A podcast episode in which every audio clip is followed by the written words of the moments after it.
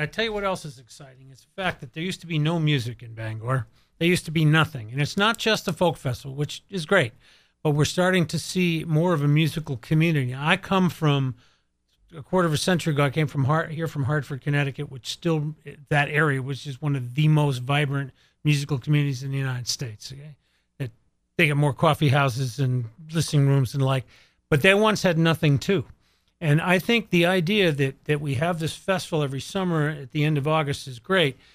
But if we have other festivals and we develop a symbiosis or a synchronicity of ideas, we got something. So we're gonna do a little live sort of test here. A little if you hear noise in the background, no, you have not died and gone to heaven. Your liver has not quit. It is a harp. It's a Celtic harp, which will be played for us by Daryne Rockett, who has been playing this for more than 20 years. If you don't know the Celtic harp, it's smaller than the harp that you see Groucho Marx playing or Chico or Harpo playing in various Marx Brothers films, or you would see at the opera or in an orchestra. And they come in different sizes, and they're different in Scotland and Ireland, and some are strung one way and some are strung another and different strings. But we're here to hear, if she can play us a little music, then we're going to start to talk about the Bangor Celtic Crossroads Festival. So, Daryne, if you're ready, Carrie's got the board ready, we're ready to listen. I just warn those drivers that harp music can cause deep relaxation and operate heavy machinery with caution. Right, pull over and just listen.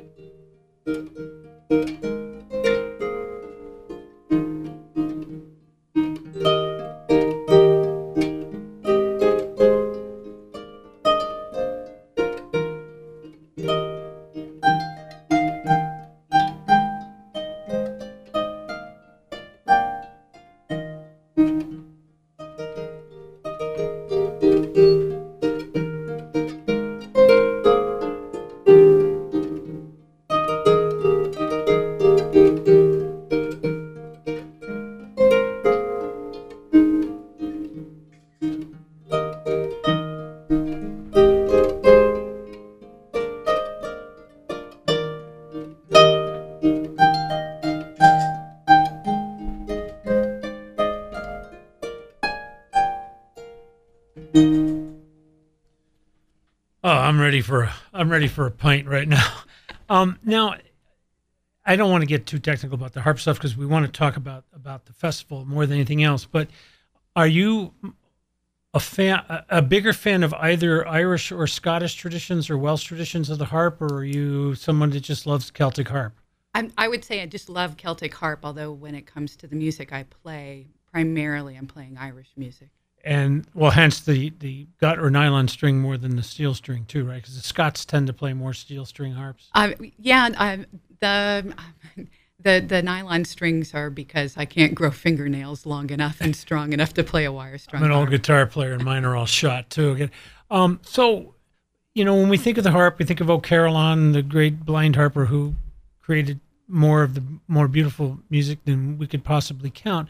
But it's only a part of Celtic music, and I'm assuming that's the situation with the festival. So either Paulina or Sean, if you want to give us sort of a rundown of what we can look forward to.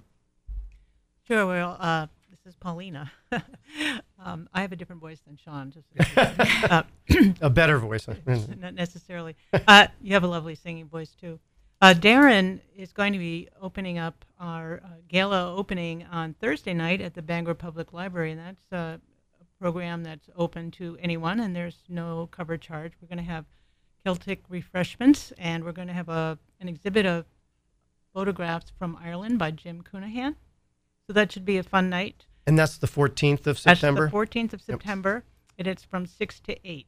And then on Friday night, we have COIG, who is a dynamic Scottish music group from Cape Breton Island. They have played the American Folk Festival. They've been at the Belfast Celtic Festival. They played at Husson's Gracie, I think, last year. They're really wonderful. And that's at 7:30, and that's going to be at the Hammond Street Congregational Church. On Saturday, we have some events for children. There will be Celtic storytelling at the Briar Patch, and then there are also events for adults at the Bangor Public Library. There will be genealogy workshops, so you can learn how to discover your own roots. And in the afternoon from 4 to 6, we have Gus LaCasa, who is a wonderful fiddler who plays Acadian-style Celtic music. He is a junior in high school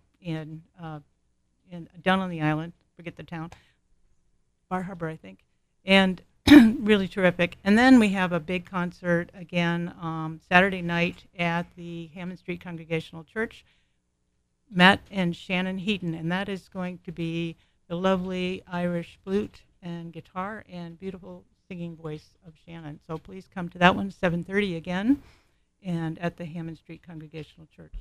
Now, I also noticed that on Thursday night you have a session at Murphy's, Patty Murphy's. I assume it'll be upstairs at Murphy's. Those who don't, if you've never been to a session, and a real Irish session, you're in for a treat, because what happens is people that can play show up, and they start playing, and then at some point either the law or the owner of the building makes them leave. I've never known a session to quit early. I remember being in one, on the island of Inishmaan, and allegedly I had agreed to buy the pub, according to my wife, by the time we were finally all told to leave and saw the sun coming up. One of the wonderful things for me, and one of the reasons I'm a huge fan of Celtic music, is it's one of the most accessible musics in the world, in that if you don't tap your feet or don't feel the music, you should probably check your pulse, because you may be dead. You're hoping, I assume, to make this an annual event. Yes, and I think it's really exciting from an economic development point of view. This event from September 14 to 16 will be exciting and fun, and I encourage people to attend, but also we need volunteers. We need folks to get involved, both before, if they want to help out, they can go to the Bangor Celtic Crossroads website and get involved. And BangorCeltic.org. Perfect. BangorCeltic.org. But also, I think for the longer term, that in the shoulder season, if you will, the leaf peeping season, we've got now, thankfully, a lot of musical stuff going on in the summer in Bangor. But to kind of extend that and build it into the shoulder season, I think is very valuable for local businesses, local pubs, local restaurants, local members of the hospitality industry. It can really work for Bangor. There's some big Celtic festivals in Massachusetts, big one out in Cape Breton. And to be part of that circuit and to earn a reputation to be a continuous part of that circuit over the years really could help build this festival into something really huge that really works both economically and obviously culturally, for the reasons you said. I took my sons, two of my sons, over to Ireland last year, Scotland and Ireland, and heard some fantastic music. And so, one, it's just fun. But two, I think it'll be really good for Bangor. And here's what I think it can do. And to be somebody other than me to organize this, because I used to do it in the old days. These people will come through and they will see these people perform. They want to see them perform again. And somebody can bring them back in the dead of winter to lighten up our days after the solstice, right?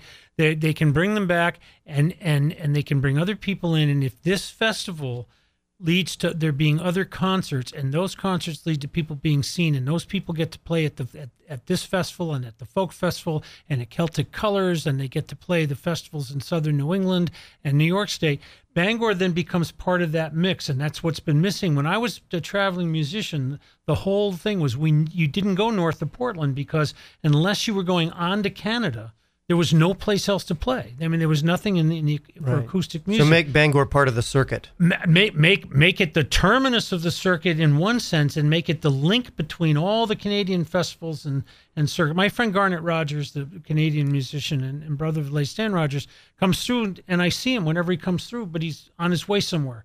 He never plays here, right? And he's either in Nova Scotia or he's in Portland or Hartford or Northampton or something. And I think, Sean, you guys are onto something. This could be the thing that starts that sort of change in Bangor, and that would be great. Let me just tell you also that we are planning 3 other concerts this fall. There will be one in October, November, and December. Well, that sounds good, and I hope you will let us know about them and keep us informed of them when they're going on. And I can't tell you how much we enjoyed having you here, and we appreciate it, and people can be sure to check out that website. We're also on Facebook. Yeah, one more time on the website. BangorCeltic.org. We're also Bangor Celtic Crossroads on Facebook.